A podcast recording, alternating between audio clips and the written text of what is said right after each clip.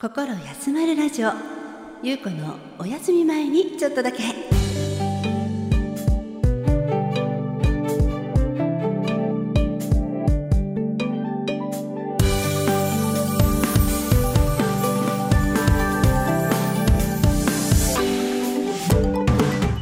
今日もあなたのリラックスタイムにちょっとだけお邪魔させてください。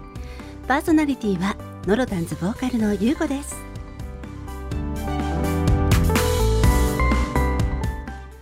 まるであなたが私のお部屋に遊びに来てくれたようなリラックスした時間を一緒に過ごしたいをコンセプトに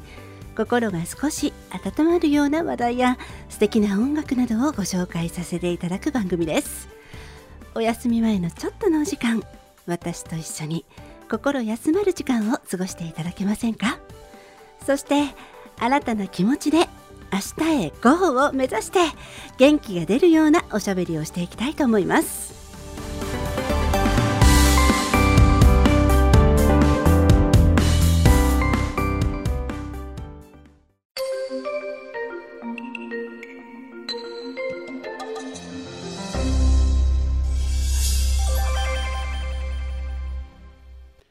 心休まるラジオ。ゆうこのお休み前にちょっとだけ始まります。皆様こんばんは。5月ももうすぐ終わり。5月はゴールデンウィークに始まりまもなく梅雨の声も聞こえるこの季節。皆様いかがお過ごしでしょうか？え実はですね梅雨って私いつも困ってしまう季節でもあるんですよね。こう髪の毛がね癖っ気なんですよ。こうボワッとなりがちなんですよね。癖っ気の方きっと共感してくれるんじゃないかなと思うんですけれどもこの悩みの種の髪の毛なんですけれども最近やっと少しだけ好きに思えてきたことがあるんです。それは何かというと私の癖はですね耳の下あたりから縦ロールになるというちょっと変わった癖っ気なんですよね。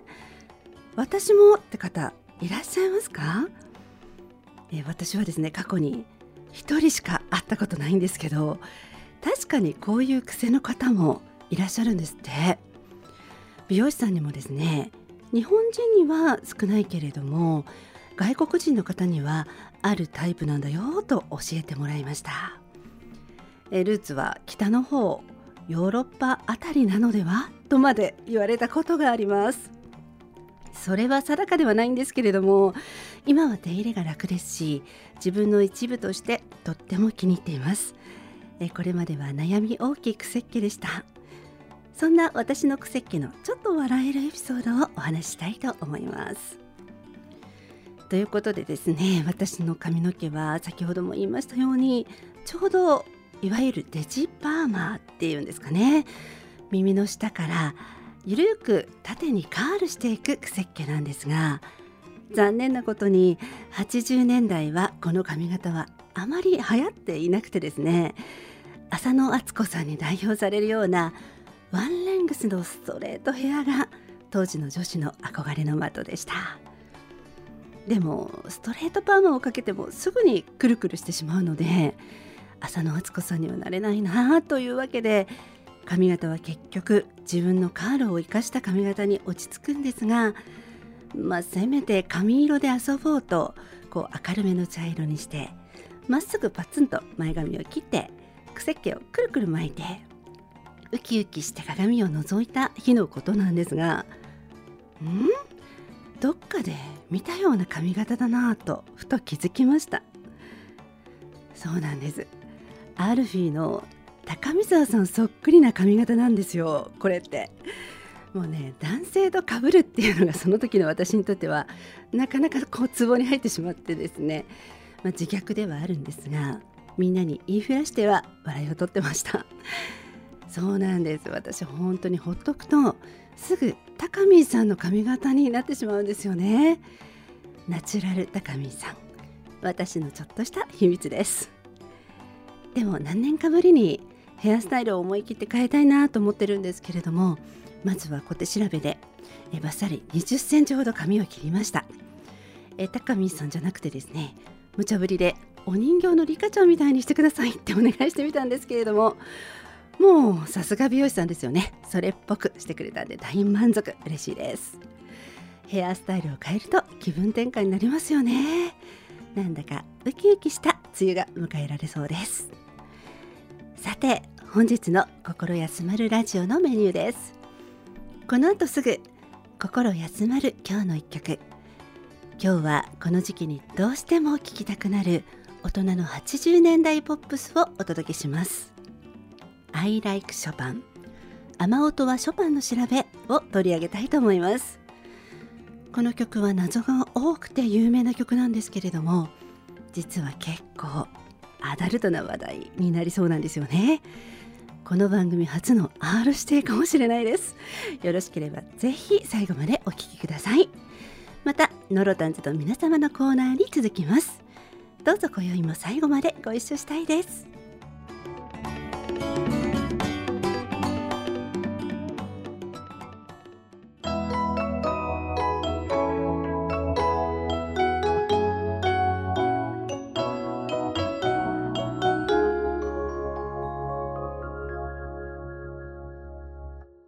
今日も心休まる音楽をあなたに。心休まる今日の一曲。さて本日の曲は I like ショパンガゼボ。雨音はショパンの調べ小林あさみです。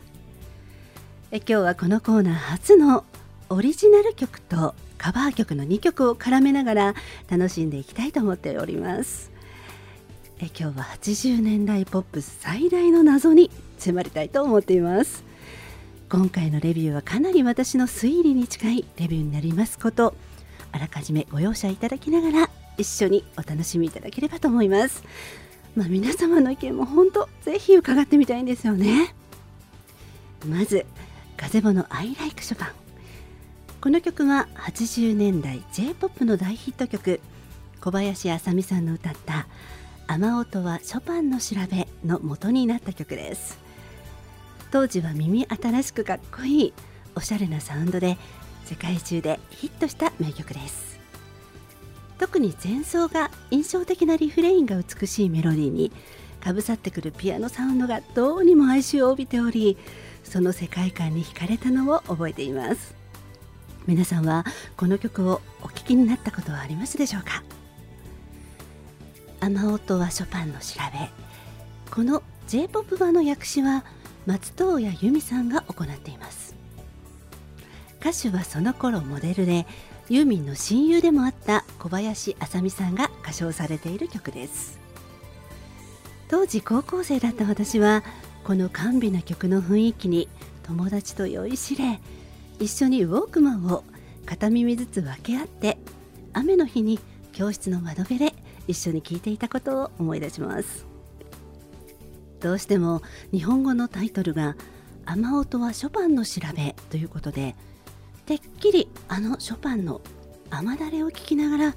あるいはイメージしながら失礼の気持ちを表現した曲だとばかり思っていました。ショパンの雨だれは皆様ご存知のようにショパンと恋人の2人の滞在先のある島で具合の悪いショパンを修道院に残し恋人が買い物に出かけていった時突然大きな嵐が島を襲いショパンは恋人が無事戻ってくるかどうかの不安な気持ちを雨だれというモチーフに表したことで有名な曲です。なのでそのようなこう恋人を失うかどうかそのような不安な気持ち焦りなどを連想させるタイトルとなっているんですね。ユーミンはわざとそのようなタイトルにしたんだなぁと今になって気づきました。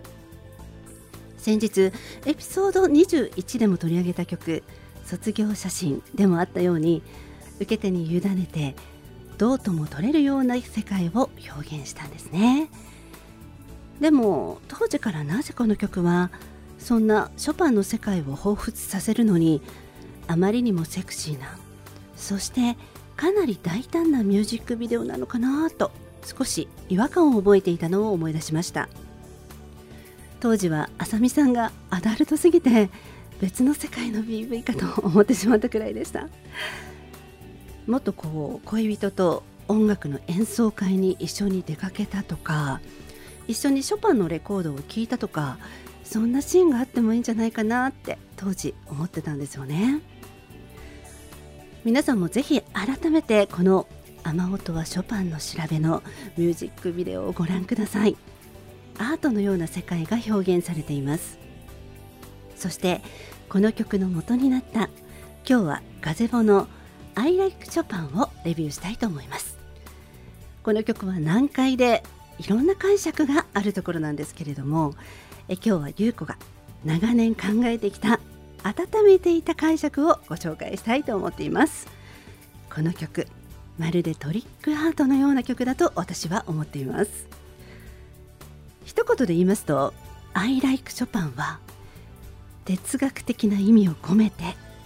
ダジャレで曲の本質を隠した名曲とあえて誤解を恐れずにそう言い切りたいと思います。どういうこと？でしょうか。まずはガゼボ本人についてご紹介したいと思います。ウィキペディアにはガゼボ本人の紹介としてイタリア人外交官とアメリカ人歌手を両親に持つイタリアの歌手とあり1983年にショパンをイメージした「I like ショパン」が大ヒットしたとあります。ガズボは流暢なイタリア語と英語のバイリンガルだったようです。本当にこの曲はショパンをイメージしたのでしょうか？まずミュージックビデオを見ていただくと分かるんですが何このミステリータッチは曲と全然関係ない世界が描かれているんじゃない？と違和感を覚えると思います。そうなんです。ショパンの書の字も雨のあの字も出てこない PV なんですよね。どんな PV か簡単にご紹介したいと思います。まずなぜかミステリアスな女性が古い屋敷の扉を開けるところからシーンは始まります。どうやら彼女が昔を思い出しながら久しぶりにこの館を訪れたようです。そしてあの有名なピアノのメロディーとともに回想シーンが始まります。過去のシーンの中で主な登場人物は3名。黒いドレスの女性。ブロンドの女性。そして白いスーツの男性です。彼らはどうなっていったのでしょうか。白いオープンカーで白いスーツを着たガゼボ本人と横には白いドレスを着たブロンドの可愛らしい女の子が登場します。キスを交わしながらとても幸せそうに素敵な館に向かいます。まるで2人の結婚式の日のシーンのようです。館の中は清掃した男女が楽しく大勢集まっています。ミステリアスな女性も黒いドレスを着て楽しそうに過ごしているのがわかります。ブロンドの彼女とミステリアスな黒いドレスの女性はとっても仲良く見つめ合っています。ブロンドの彼女は黒いドレスの女性のためにピアノを弾きます。また一方で白いスーツの男性と黒いドレスの女性は男女の関係があるような親しさです。館のあちこちで若い男女が束うれ合っています。よく見てみるとイタリアの結婚式はどんなに遠くても親戚縁者が集まるという文化ということなのですが老人や子どもたちは見受けられないことからどうやら結婚式ではないように見えます。ここはもしかしたら娼婦たちの館のようにも見えます。時に電話で呼び出されて電話を切ることができない黒いドレスの女性。そんなことからも彼女たちは男たちに春を売っているそんな女性たちであるそんな妄想も浮かんでくるところです。もともとはそんな黒いドレスの女性のお相手だった白いスーツの男性。ブロンドの女性は熱い眼差しを送って彼を誘惑しているようです。男性もそれを受け入れたようでした。そして今度はブロンドの女性は白いスーツの男性のためにピアノを弾きます。それを嫉妬の目で見つめる黒いドレスの女性。しかしそのことがだんだんと2人の人生の雲行きを怪しくしていくのです。ブロンドの彼女と白いスーツの男性がどんどん親密になっていくのですがブロンドの彼女はどうやら黒いドレスの女性の恋人でもあるようです。女性同士のカップルだったことが想像されます。黒いドレスの女性は白いスーツの男性のことを憎しみの目で見るようになります。ブロンドの彼女に愛している。私のことも愛してほしい。彼女のことを肉体的にも求めますがその思いは届かないようです。ブロンドの彼女は白いスーツの男性を選んだのです。彼もブロンドの彼女の元恋人が黒いドレスの女性であることは知っているようです。あるいは白いスーツの男性は黒いドレスの女性とも男女の関係を持った仲だったのかもしれません。ここはそういう社交場の男女の集まる場所だった可能性が高いのです。だから自分の彼女を独り占めすることはできないのです。その証拠に黒いドレスの彼女に連れて行かれたブロンドの彼女を白いスーツの男性は追いかけたりはしませんでした。しかし黒いドレスの女はそんな2人を許すことができません。私から恋人を奪った白いスーツの男。お前さえいなくなれば。そこで黒いドレスの女はある企みを企てます。予想に反して彼女はブロンドの彼女を殺害してしまいました。永遠に彼から彼女を奪います。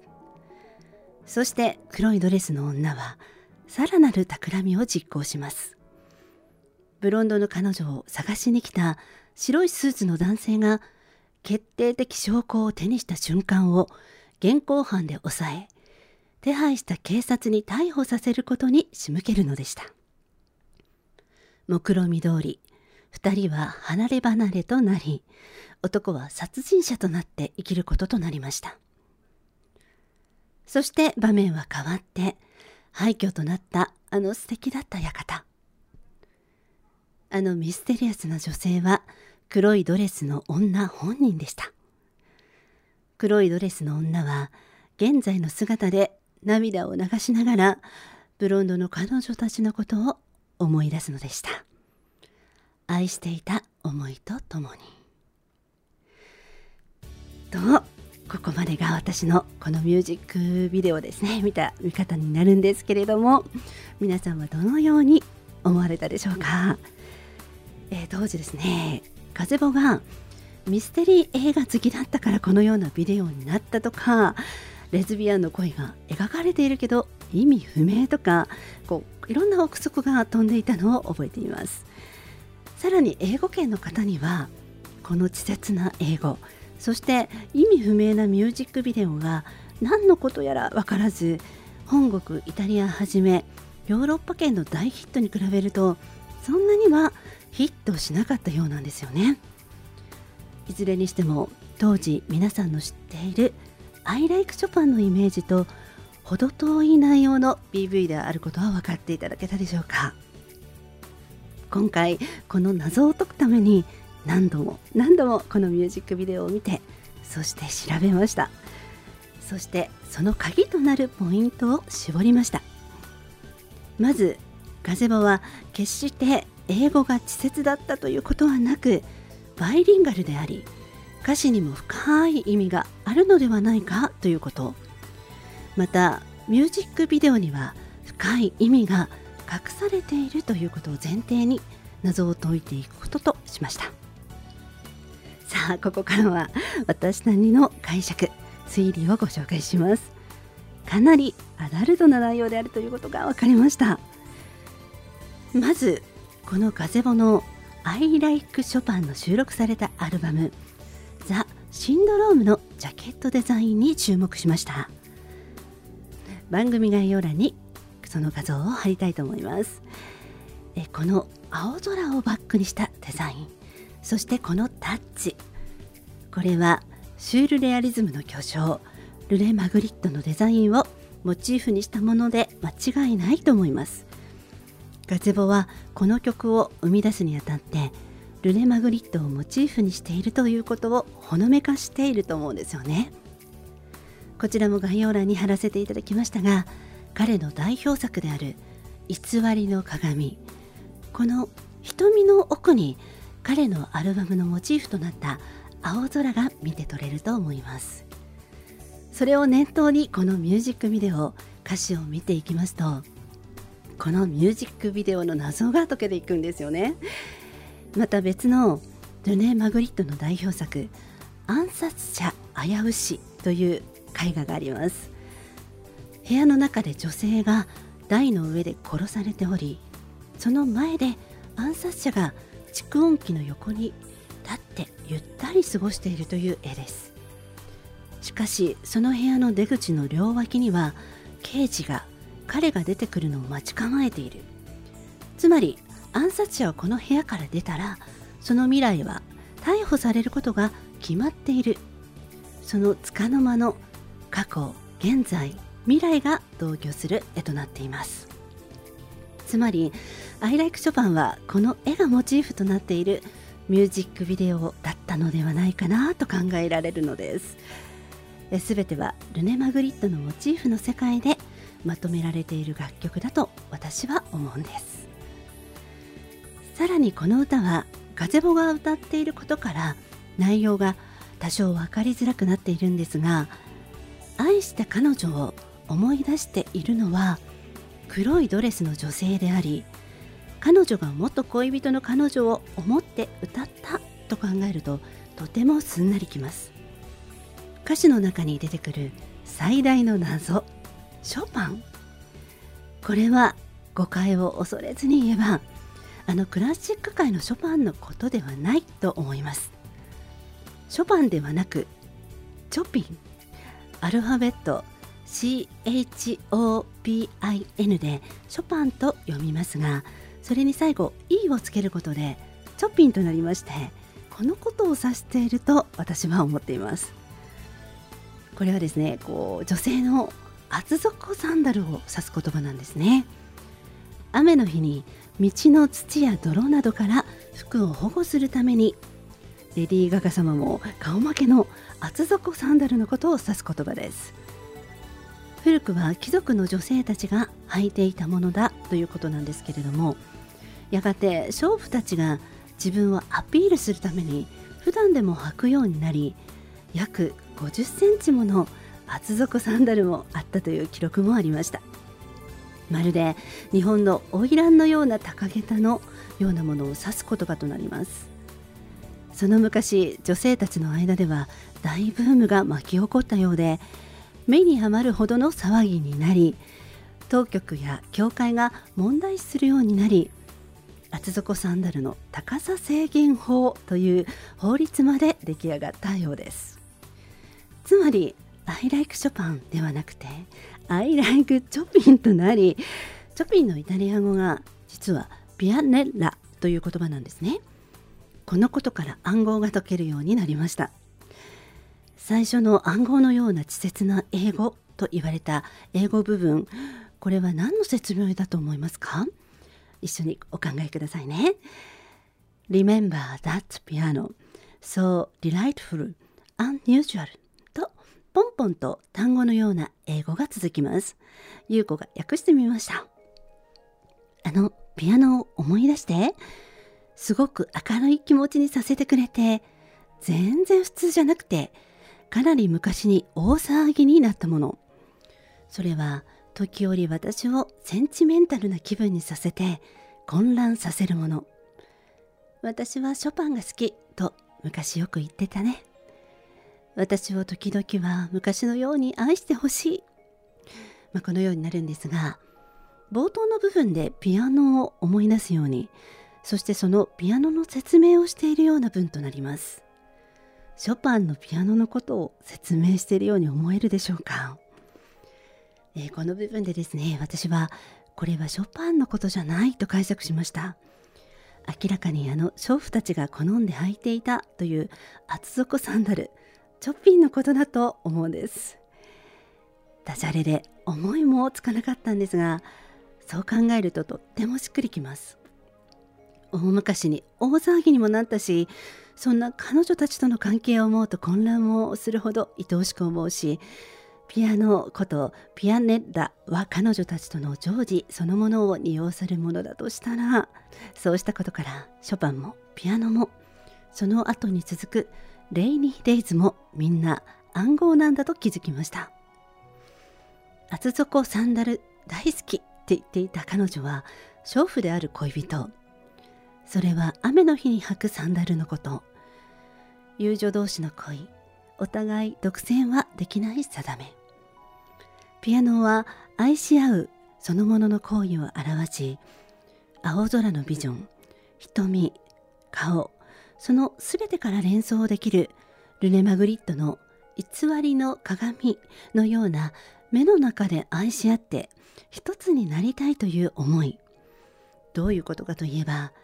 この絵を縦にしてみるとそのことがよくわかると思います。女性の体のパーツを描くのが大好きだったルネ・マグリット最大のトリックアートだと思うんです。女性が持つもう一つの耳たぶが描かれているように私は思います。Growing in your eyes その瞳の中で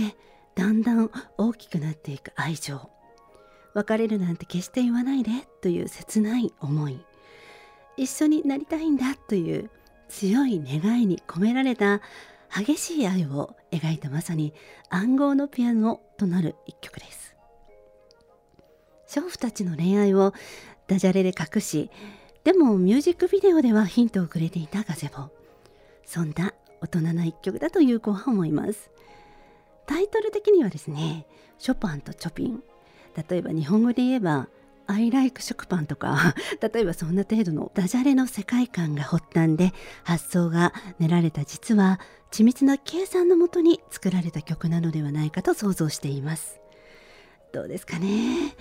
あくまでも私の推理なんですけれども腑に落ちるところもあるような気がしています。また日本語の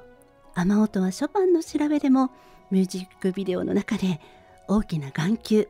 鏡が出てくるシーンも印象的ですがこのセットは実はイタリア映画を彷彿させるような映画ノスタルジアに出てくるセットとそっくりなんです。ノスタルジアをモチーフにしたことでイタリアと日本がここでつながりました。日本語版雨音はショパンの調べはさらにセクシャルな仕上がりになっていると思います。日本ではその頃同性愛についての考え方はタブーだったので訳詞ではこのような男女の恋となっているのではないかなと考察します。彼はもう戻ってこないことが分かっているけど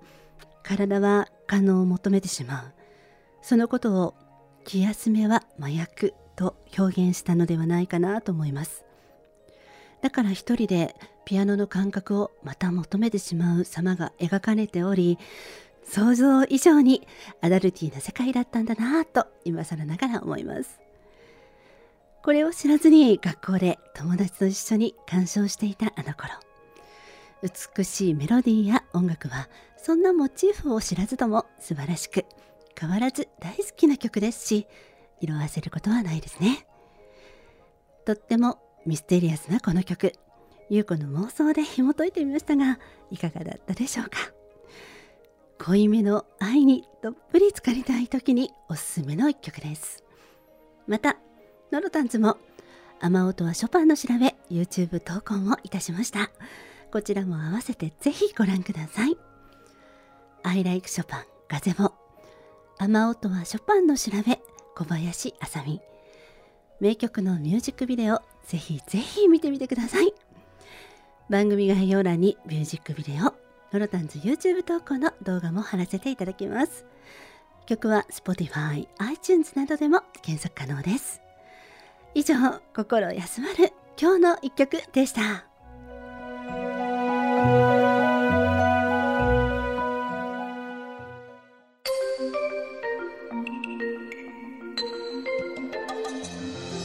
心休まるラジオゆうこのお休み前にちょっとだけノロタンズと皆様のコーナー。久々のノロタンズと皆様のコーナーです。ノロタンズよっちゃんがこの番組のために書き下ろしてくれた曲シングルリリースいたしました。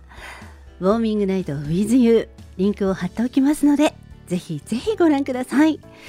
えー、ノロタンズとしてはですねインストは初めてなんですけれども今後もリリースをしていく予定です。よろしければ1曲150円となりますのでご購入のほどどうぞよろしくお願いいたします。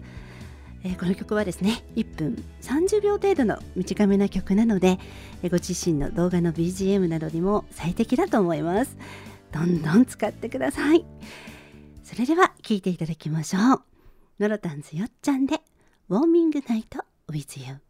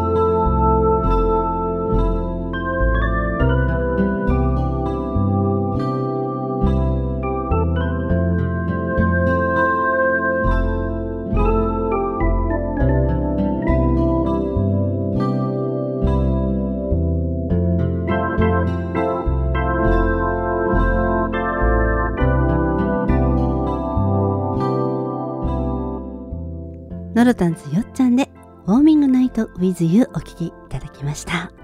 以上ノロタンズと皆様のコーナーでした。